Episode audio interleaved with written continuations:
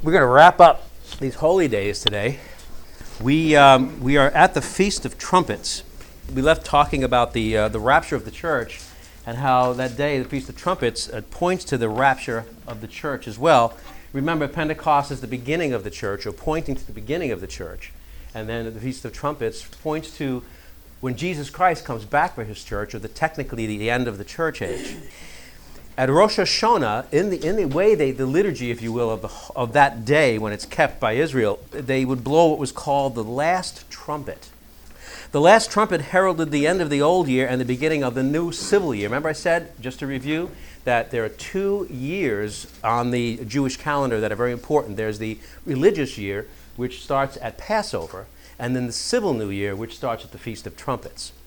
So this is the beginning of the civil new year. So the last trumpet is blown to sort of ring out the old year and ring in the new year. On the feast of Pentecost, they blew the first trumpet, and on the day of atonement, they will blow the great trumpet. So trumpets are used to signal many things. And I reviewed with you that in Numbers, when Moses is given the instructions to build the first silver trumpets, and then he used shofars as well, ram's horns, um, how he would he was told how to use the trumpets to signal the assembly of everybody, or just to signal the, signal the assembly of the heads of the, the, the families, if you will, or, or the sections of Israel, or the heads of the, uh, the, the uh, tribes of Israel to come to the tent of meeting.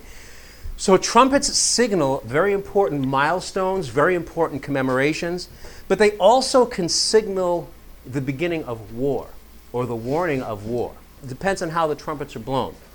But do not confuse the trumpet signals of assembly with the trumpet signals of judgment. As you learn it, more, you'll see the more use of trumpets in Scripture. So it, try never to confuse those two. There are, there are trumpets that are, are associated with the judgments in the book of Revelation. Now, if you've studied the book of Revelation, you would see those trumpets. And if you have seen those trumpets, don't confuse them with the trumpets of assembly or the trumpets of marking the new year or ringing out the old year. Okay? There is very strong evidence that just as the trumpet of Rosh Hashanah being sounded signifies the end of the civil year, the civil year time period from the previous Rosh Hashanah to the beginning of this, you know, this particular year's Rosh Hashanah, this same trumpet being sounded signifies the end of the church age. And that's the trumpet that we talked about in 1 Corinthians when we hear the last trump, at the last trump, when we will be changed, when we will meet the Lord in the air. That's, the, uh, that's analogous to what day signifies and how the trumpets are used.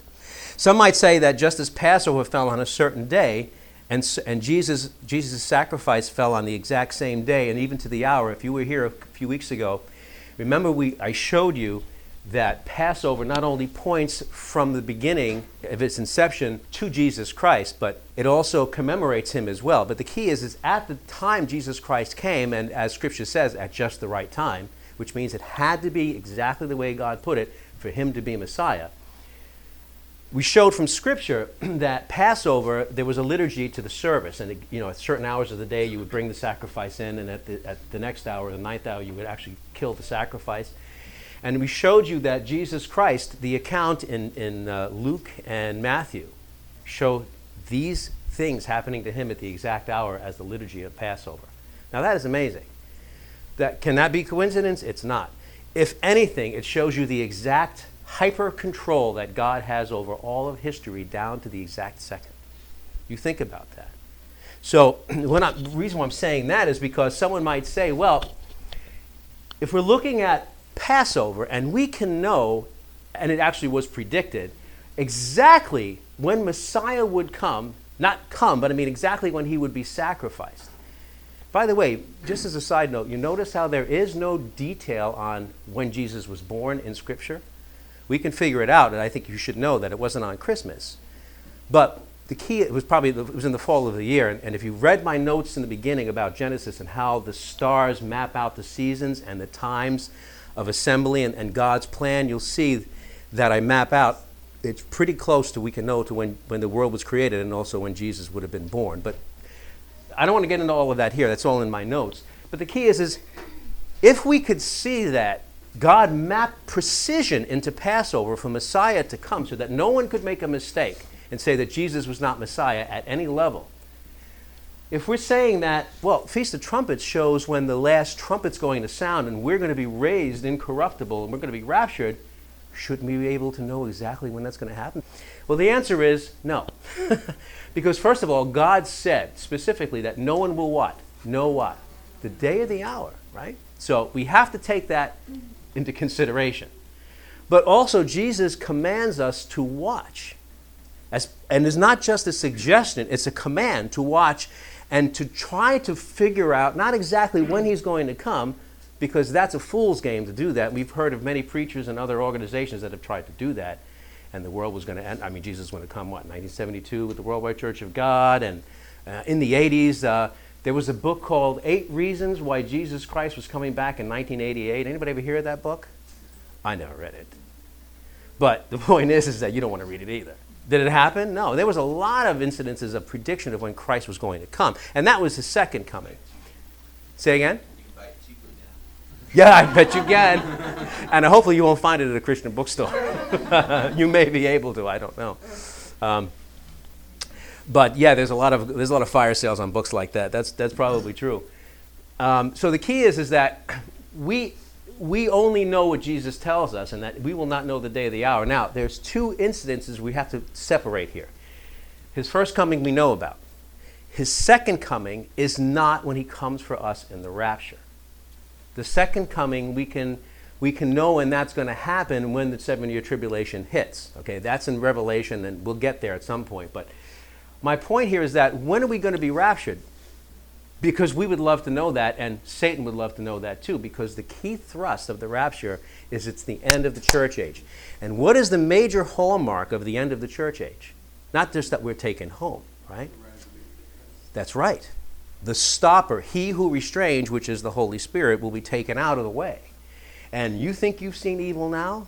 You do not know what evil is. Thankfully, you won't be here, and I won't be here to see the evil that will, will come. So let's talk about that for a minute. We can predict and we can show and prove to the hour when Jesus Christ was going to be sacrificed and who it was going to be because of that. And yet we can't quite understand, even though we know when the Feast of Trumpets is, when the, um, when the time comes exactly for the rapture. So in Jewish culture, as they would prepare for the new year, for the Rosh Hashanah liturgy, there would be a day of silence before the blowing of the final trumpet. Okay? This was called in, in Israel and Jewish culture the hidden day. Anybody ever hear of that? It's called the hidden day.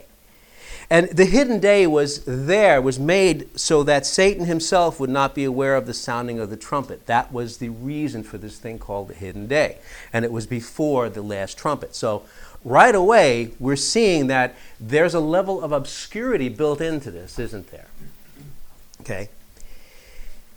And, and so that's, that's how we would know this is now, last week, my wife was mentioning just at the end of the class that in Jewish culture, in marriage, in the ceremony, there also points to how the ceremony, well, how the ceremony rolls out points to how God deals with his people and, and the rollout of, of the, the history of the church, okay, how it was going to happen.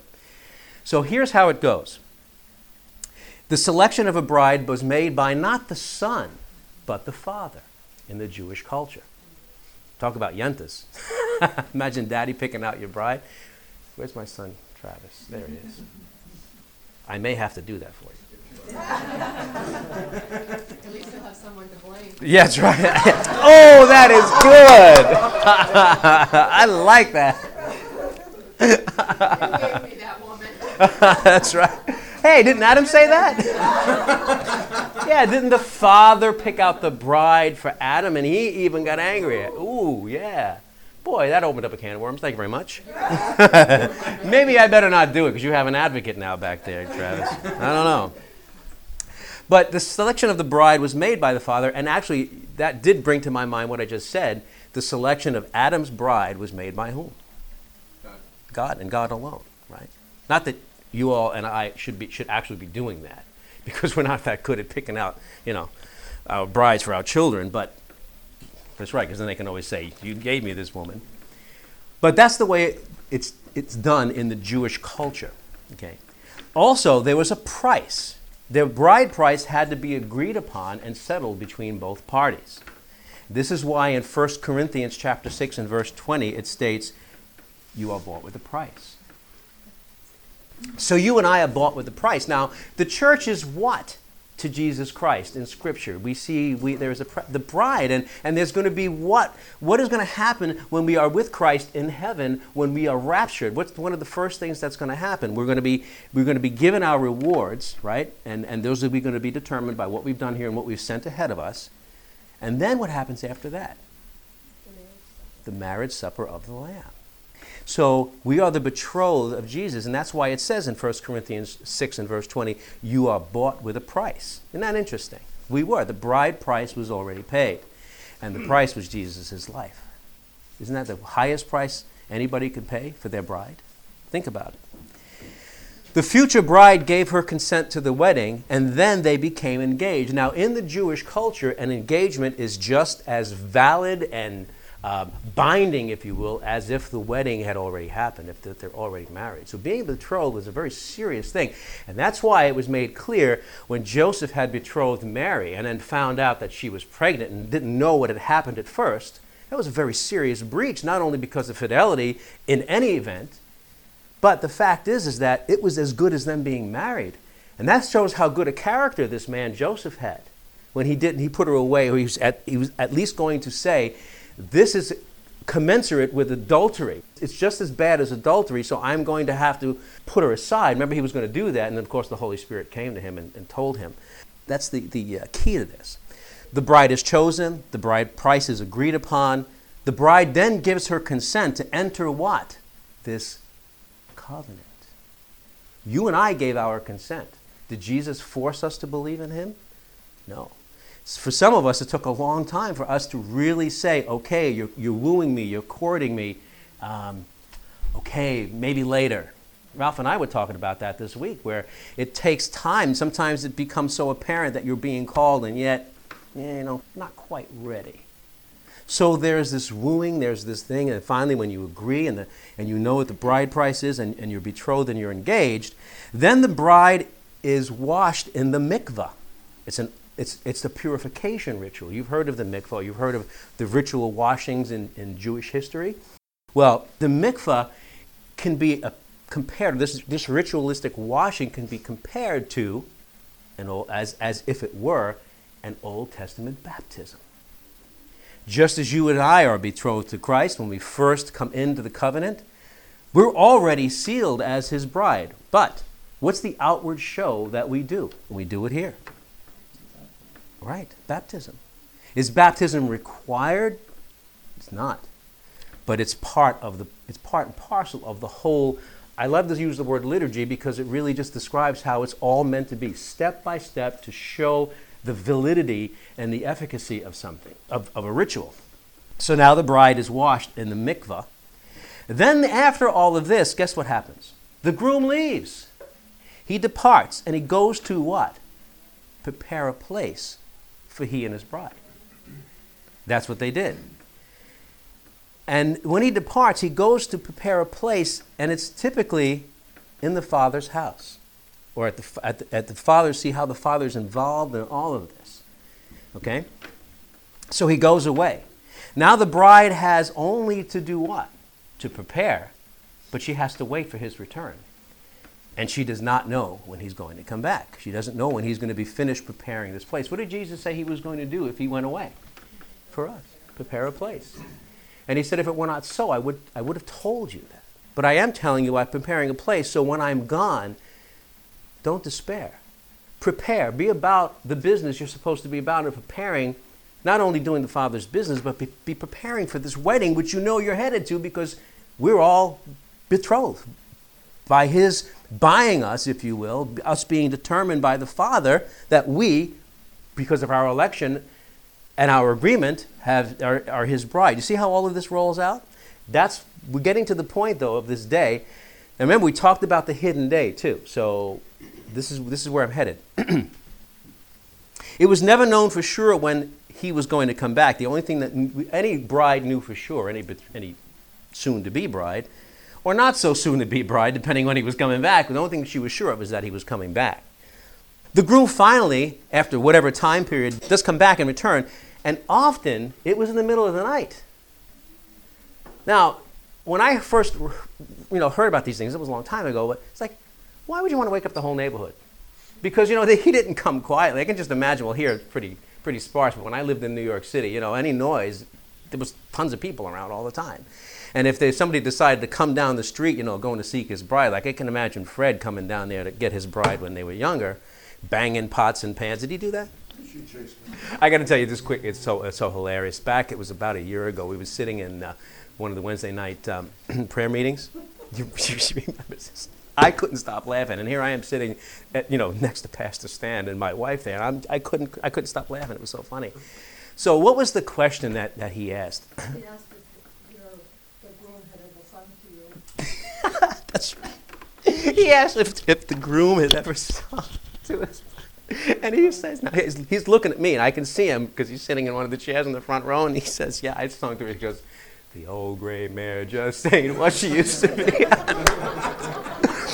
and now he did it quietly, right? But I saw him, and I'm looking at him, and I heard it. I, I, I still think of it. I crack up. so anyway, so the groom, well, the groom, we'll say the groom returns. The groom chases it. and the only thing that ha- we know that happens is that he often is blowing a trumpet, making a ruckus at night. I mean, this is a happy occasion. He's finally ready. And that's why I say to young people here, Travis, I don't know if there's anybody else is young. There's a few other youngers, maybe, maybe not be married. Be ready with your nest first, as best you can. Don't, just go off and be married because this shows there's preparation involved. There's going to be a lot of stress anyway, but if you have already a, a career going or um, a home or at least the ability to make a home, and of course anticipating children, which we were going to wait two years and that didn't work out too good. So be ready, be ready as you can. So we're saying here that there was a lot of uh, preparation on both their parts. So now he's ready to come for her, and she's been preparing all along. The bride is ready, and now the wedding ceremony is about to take place, and they're going to live in the, in the place prepared. Typically, to start out with, they lived in the father's house in a section of it, and then they moved on their own after that. So let's review the marriage ceremony progression again and compare it to the steps in calling those coming to faith in the, in the, um, of the, you know, for believers in the church age. A person agrees to believe in and, and then through Jesus Christ to be saved. Have to understand, right, that Jesus, it's only Him alone. We have to believe in what He did, who He was, and know for sure. The outward public confession is established through the baptism or our own personal mikvah, if you will. Even though we've been purified before that, we're washed in the baptism, and then after that, we're always, and before that too, we're washed in the in the uh, in the Word. But it's it's this mikvah versus the uh, the baptism. Okay. In baptism, what you're showing is that you are now a new person, but you're a possession of God. You are betrothed, but remember what we said being betrothed is as good as being married, okay? God states that what he did for Israel as he took them as a people for himself and then readied them to enter a covenant with him, he basically, what he did with them, rather, is what he's doing with us. Here's the point. Um, we're going to go read this in Ezekiel, but if, you, if you're there, Ezekiel chapter 16, verse 4, you should be there. Baptism is, well, here, applying it applying all of this for ourselves, I'm going to read a progression here of a narrative between God and his desire for Israel. Okay, so we're going to go there in a minute. I want you to understand that's where we're headed, we're comparing it to his desire for us. Remember, we said that God does not change. His methodology, although custom tailored for a people's or a time period, does not change. Okay, it really does not change. Just like we talked about the law ad nauseum now, where the law does not change, but yet it is, I can't even say modified, it is actually given to us in more truth when Jesus Christ comes and completes and fulfills the law. And human beings have a hard time with this. So, I, uh, uh, so there's always a, a for type and an, and, a, and you know, an anti-type, if you will, a for type, and then the fulfillment of something in truth. And so here we're having the same kind of thing. The way God wooed, created Israel for himself and then wooed Israel and their decision to accept, and after they did, we, we saw them accepting at Mount Sinai, and then he gave them the instructions for the tabernacle, and they built the tabernacle, and then they built it according to his instructions. They prepared the place for him to come and dwell with them. And then he instituted the, the, the temple liturgy in, in Leviticus, and we talked about that. So you see the progression here, it doesn't change. It's the same thing in principle with us. Baptism is after entering into a mutual covenant rela- agreement with God through, through belief by the Holy Spirit entering into you. That's when, even though He's already there, it's, it's, it's the out, outshowing of that. Ezekiel chapter 16 and verse 4. now, here's God talking to Israel, but I want you to equate this to you and I as Christians and His love for us and what He has done for us. Okay? On the day that you were born, your cord was not cut nor were you washed with water to make you clean, nor were you rubbed with salt or mm. wrapped in cloths. No one looked on you with pity or had compassion enough to do any of these things for you. Rather, you were thrown out into the open field, for on the day you were born, you were despised. Isn't that interesting? As soon as Israel was created, what did we see when we reviewed that? Instant, instant attacks, even in modern day. When Israel was reinstated as a nation in 1948, what was the thing that happened like within the very next day? All of the Arab nations around her attacked her. Do you know that as history? It's fact. They only had like what 144,000 rifles and, uh, and a couple of Cessnas and some willing men and a few bullets, and they were able to repel those Arab nations. Happened again on Yom Kippur and other times between that point in time. So they were despised from their creation. Okay? Verse 6 then I passed by and saw you kicking about in your blood. And as you lay there in your blood, I said to you, Live. How about us? We're more despised now as Christians by the world, and you can see that even in this country, we're getting pretty despised too. So, is it changed? Is it, isn't it the same kind of MO for Israel, from Israel and, and us as compared, rather comparing us to Israel? So, think about it. Verse 7 I made you grow like a plant of the field you grew up and developed and became the most beautiful of jewels. Your breasts were formed and your hair grew. You were naked and bare. Later, I passed by, and when I looked at you and saw that you were old enough for love, I spread the corner of my garment over you and covered your nakedness. I gave you my solemn oath and entered into a covenant with you, declares the sovereign Lord, and you became mine. Think of that not only as excellent literature, but think of what he has done. He saved us when we were so despised, it was sort of we were abandoned as children. Not even the cord was cut. The placenta and everything was attached to it, just thrown out with the garbage. Right? You've heard of people doing that today. These young girls who are pregnant and they have their babies and they throw them in the dumpster. That's what he's talking about here. It happened to Israel and it's happened to us too. but as he took us and he cleaned us up and then let us live, and then we grew into a bride of young womanhood where we become beautiful because of his care. And then we become a beautiful bride. And that's what he's saying here. So when we grew up, he passed by again. And he made a solemn oath and entered into a covenant, right, with Israel and with us, where we both agree on the covenant in our own times, and declares the sovereign Lord. And at that point, what does he say? You became mine. You getting the picture? Okay. Verse 9 I bathed you with water and washed the blood from you and put ointments on you. Bathed you with water and put ointments on you. This is signifying the Holy Spirit, the anointing that the Holy Spirit gives you and in living in you. Okay, but the baptism, this is really what it's showing. Verse 10 I clothe you with an embroidered dress and put leather sandals on you. I dressed you in fine, here we go again, linen. There's a lot of prophecy, a lot of um, a lot of meaning tied up in this word linen. I, we discussed it a little bit a few months ago, and we're going to talk about it more as we get toward the book of Revelation. It's a covering, it's a fine Remember, we talked about the linen uh, fencing around the tabernacle? So when you approached it, you saw nothing but holiness. There was no design on the linen, there were no uh, imprints, there were no drawings. It was just pure white holiness as you approached. It's a covering, isn't it? Adam and Eve knew they were naked because it's not that they dropped their linen uh, tunics or shawls or aprons or whatever they're wearing. They were naked and they knew they were naked, but they knew they were naked when they had sinned because there is this covering of God's Shekinah glory, which was taken away from them. It's going to be restored in the book of Revelation. Of course, what will we get when we are raptured? Clothes of fine white. Ah, so it's restored, isn't it? Think of it. Okay. I dressed you in fine linen and covered you with costly garments. I adorned you with jewelry. I put bracelets on your arms and a necklace around your neck. And I put a ring on your nose, earrings on your ears, and a beautiful crown on your head. So you were adorned with gold and silver. Your clothes were of fine linen and costly fabric and embroidered cloth. Your food was fine flour, honey, and olive oil. You became very beautiful and rose to be a queen. Ah, as what? Being prepared as a bride for the King, Jesus Christ.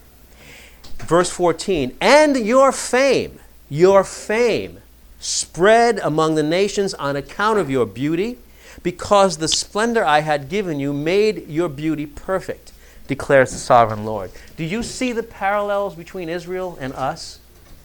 Do you see this? This is what I'm talking about. And that's the marriage supper, the, the proceed. Yes? I think it's really interesting in this passage too when you think about it specifically about it being about Jerusalem because I think the power there is that uh, just like Jerusalem had its roots in uh, you know Gentile uh, lostness, that's where all of us come from unless we happen to be Jewish, and it's it's an amazing thing that God chooses to make us part of His covenant. So you know that's that's the I think the power of this passage is Absolutely. God's choice and His love for us, and it's the only way by which we have the opportunity to be part of His covenant relationship. Absolutely correct. Because he also says, he says, you know, that to Israel, he said, and we reviewed this passage in Scripture before, a few weeks ago, he says, I will make them jealous.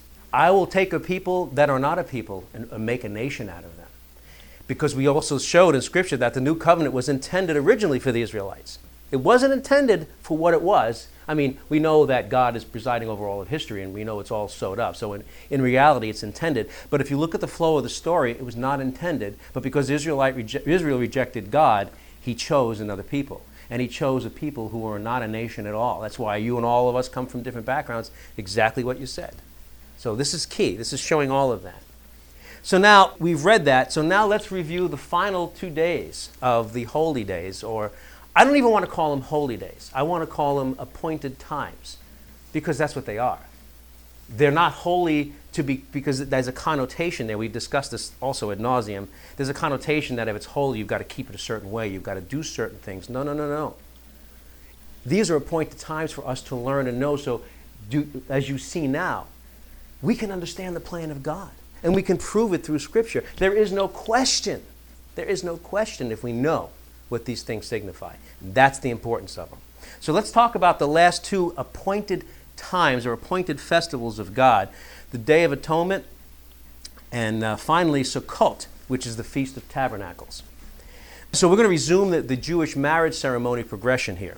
The believer, right, we're talking about us as in comparison to this Jewish marriage uh, ceremony. now a Christian is left on earth to tend to her new business to prepare, for her, prepare herself for her soon coming new life as a wife uh, to her soon to be husband while he is away going about his business of preparing a place for us as Christians. When he is ready, Jesus will return for the Christians. The key point being that there is uncertainty as to when this will be. You see what I'm saying? That's why we can't know when he's coming back for us, and we only know that he is. There's uncertainty, though, just like for the bride, she only knew that the husband or the, the betrothed, her, her groom, was coming back for her. She didn't know when. It also could be any time of day, it could be at midnight. Didn't necessarily have to be. But when he did come for her, what would happen? There would be a shout, there would be a trumpet. You see the analogy here? So the bride did not know when her husband was coming, but did that absolve her of not even worrying about it? Did she, was she supposed to spend her time trying to figure out when she was coming? Is she supposed to send spies to, to the father's house of the, of the groom and watch and see how the building's coming along? Make sure they put the right carpet in there. I want these cabinets for my kitchen. She didn't do any of it. Maybe she tried to, but that wasn't right. Our job, this is my point, our job is not to try to figure out how far along Jesus is. We're just to be ready. And we're supposed to also, like the bride is, and here's the key, and this was lost from like the dark ages all the way through just fairly recent times, especially when Israel became a nation again, the doctrine of imminency. It was lost. And then people started figuring out, I'm not going to get into the history of this, but in the last, the last segment, if you will, of the 19th century, it was figured out that Israel had to be back in the land. Even though it was in Scripture all along, it was finally felt that yes, and it was coming. Remember, the, we talked about the Balfour Declaration and, and all of those things that World War I prepared a land for the people. That's when Israel was taken back from the Turks. And then, then General Allenby won Jerusalem back, took it from that Turks. And then they decided through a British mandate to what? To make a land for the Jewish people. And then in 1948, it was smaller than it was supposed to be, but it happened. And that is now, as Scripture says, that is when, when Israel's back in the land, the prophecy clock is really getting close to the zero hour.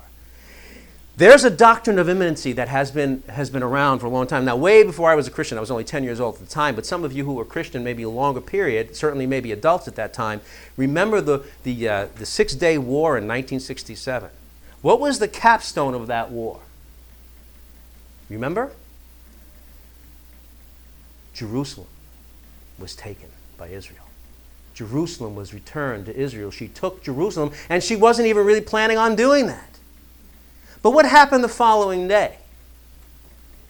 They didn't give it back, but they gave administrative control over, if you will, back to the Arabs. But does Israel still own the Temple Mount?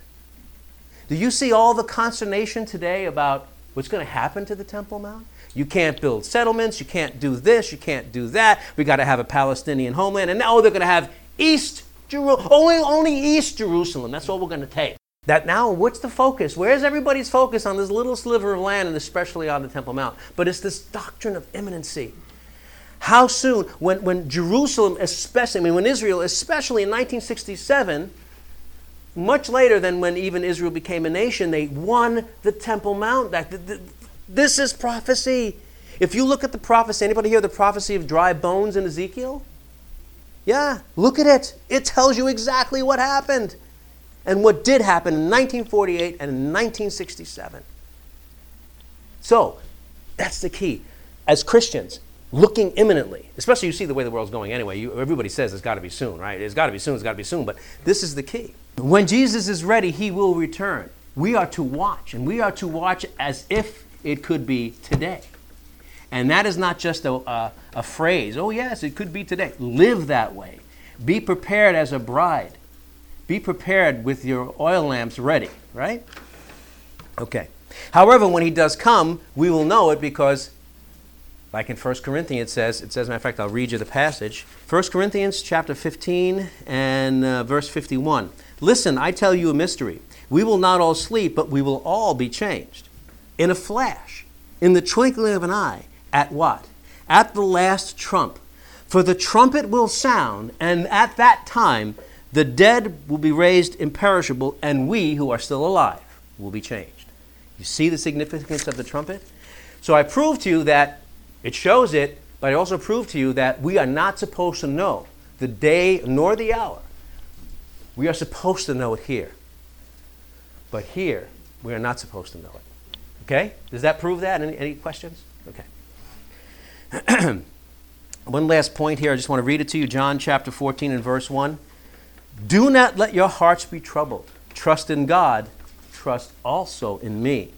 In my Father's house are many rooms. If it were not so, I would have told you. I am going there to prepare a place for you. And if I go and prepare a place for you, I will come back and take you to be with me, that you also may be where I am, just as the husband comes back for his Jewish bride. Now let's move on to the Yom Kippur, the Day of Atonement, the day of national repentance for Israel. So you see the progression. Now we're at the most solemn day that Israel looks upon, the Day of Atonement. During the physical observance, or the physical liturgy, if you will, of this day, a great trumpet was blown, and the blood of the sacrificed animal was placed on the ear of the scapegoat. Now, you all, do you all know the story of the scapegoat? Have you ever been called a scapegoat? Have you ever felt like a scapegoat? Okay.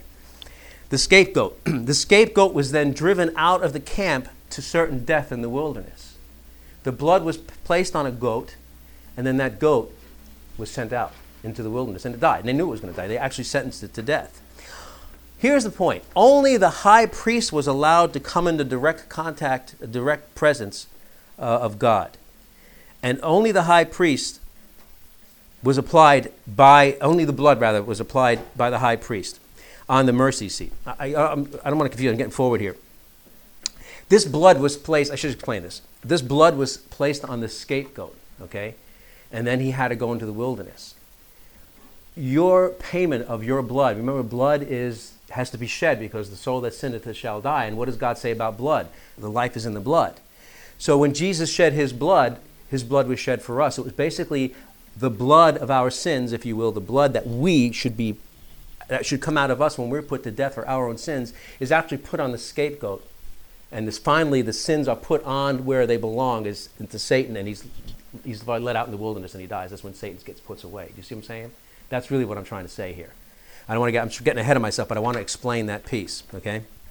The blood after the scapegoat is put out, the blood is next applied only by the high priest to the mercy seat, which is on top of the Ark of the Covenant. Now, remember I showed you the tabernacle and I showed you the Holy of Holies place? Only one time a year was the high priest allowed to go into that Holy of Holies where the Ark of the Covenant was. Remember the mercy seat with the two cherubim where their wings touched? He was supposed to put the blood on the Ark of the Covenant. If he did it wrong, he would die. And I told you that they used to tie a rope to the high priest. And they had bells on their taslet, on their prayer shawl, so that they would keep on hearing the bells ringing while he was in there doing the whole thing. And if they heard the bells stop for too long, they might assume he was dead, and no one was going in there to get him because they'd you'd have a whole pile of dead bodies. So what they would do is they would be ready to pull him out by the rope. Now, I've heard by more than one source that this was actually the case. Some say it's it's conjecture. Some say it's it's. Uh, what do you think, Bob? What have you what have you heard? Yeah. So I'm going to say it was true because the, the Israelites knew that anybody who went to that holy of holies could be would definitely be put to death. We're going to see we're going to see more about that, but especially the high priest only that once a year could be put to death. That's how serious this was. Okay. We got about two minutes left here. Only the high priest was allowed to come into direct contact or into direct present into the direct presence of God to make the atoning sacrifice face to face. Who's our high priest? Jesus Christ. Who but him was allowed to go face to face with God and have his blood applied to that mercy seat? No one. You see the analogy here? The Day of Atonement seals up this whole thing into the most solemn day where Israel is always looking forward to atonement because it, it's the day when their sins are atoned for. The problem with it, as in any legalism and in any holiness that you, you know, any holy day, where you have all of these rote uh, procedures, it all points to it, and they look back on it. But were their sins totally forgiven? No. They had to keep doing the same thing over and over and over and over again. Does that work? How's that working for them? Not too good. So, whether you're a Jew doing all of this stuff or a Gentile doing none of it, you're pretty much winding up in the same spot. That's why legalism is no good. But when we understand and apply it to our lives, that's where we are. We're going to wrap up with this, and then we'll, uh, we'll just wrap up with the last day next week, and we're going to move to the book of Numbers. Okay? I want to read to you 1 Corinthians chapter, if you want to go there, 1 Corinthians chapter 13, verse 8. We're going to wrap up. Chapter, uh, first, uh, 1 Corinthians chapter 13, verse 8. One of the most important statements, I think, in the Bible here, I mean, relatively speaking, but you'll see what I'm saying, is right here, the very first uh, sentence in uh, chapter 13 and verse 8. What does it say? Love never fails. That fails. That fails if it's, if it's kept as a law, if it's kept by humans. But if we look at that, not in that way, but we look at it as a map, as a plan of God, does it fail? Never. And that's the point. Love never fails, but where there are prophecies, they will cease. Where there are tongues, they will be stilled. Where there is knowledge, it will pass away. For we know in part and we prophesy or we predict in part. But when perfection, or rather the true fulfillment, is finally arriving, the f- true fulfillment of all of this that we're talking about, all of this scripture that we're talking about, when it's all fulfilled, and that time comes, the imperfect disappears. There's no more need for it. When Jesus Christ came, was there any more need for the liturgy of a temple? Was there any need for a temple at all? Do you and I need to worship at a temple? Would it do us any good if there were a temple to worship at? No. Is this church a temple? No, we don't even call it a temple because we are the temple. So the imperfect, the foretype disappears when Jesus comes and he dies. And the day of atonement is when it's all paid for by Jesus Christ. That's the wrap up of it. When I was a child, I talked like a child. I thought like a child. I reasoned like a child. Some say I still do, but that's not scripture, that's me. When I became a man, I put childish ways behind me. Now, we see but a poor reflection as in a mirror. Then, when, when this fulfillment truly comes, when we're with Him, we shall see face to face, just like the high priest saw God or was with God face to face where He dwelled with Israel. Isn't that wonderful? That's awesome. Then I shall know fully, just as I am now known fully. God knows you fully. Would you say He knows you fully? Do you know Him fully? No. But when you finally see Him face to face, because of what happened, the final wrap up on the Day of Atonement, you will see Him face to face. Last scripture I'm going to read you Romans chapter 11, verses 25 through 27. I do not want you to be ignorant of this mystery, brothers, so that you may not be conceited. Israel has experienced a hardening in part until the full number of the Gentiles has come in. And so all Israel will be saved. Now, when do we know the full amount of Gentiles, you and I, people like us, have come in? When? When we were raptured. Right? We don't know what that number is, but we know that that will be the number because after that, that's it. Now, there will be salvation after that in the time of the tribulation, but they're not part of the church. We're going to talk about that later. But I want you to see. So, when the full number of the Gentiles comes in, and so Israel will be saved, as it is written, the deliverer will come from Zion. He will turn godlessness away from Jacob. And this is my covenant with them when I take away their sins. So that's it for now. And then we're going to get into the Feast of Tabernacles next week. And we're done with the holy days. And we're going to segue into the book of Numbers. Review my notes, the first 50 pages, if you can, this week. We're going to talk about Nephilim. We're going to talk about the giants. We're going to talk about the attempted destruction of DNA and pollution of DNA. Okay? Some Christians don't like to hear this, but we're going to talk about it because it is the truth.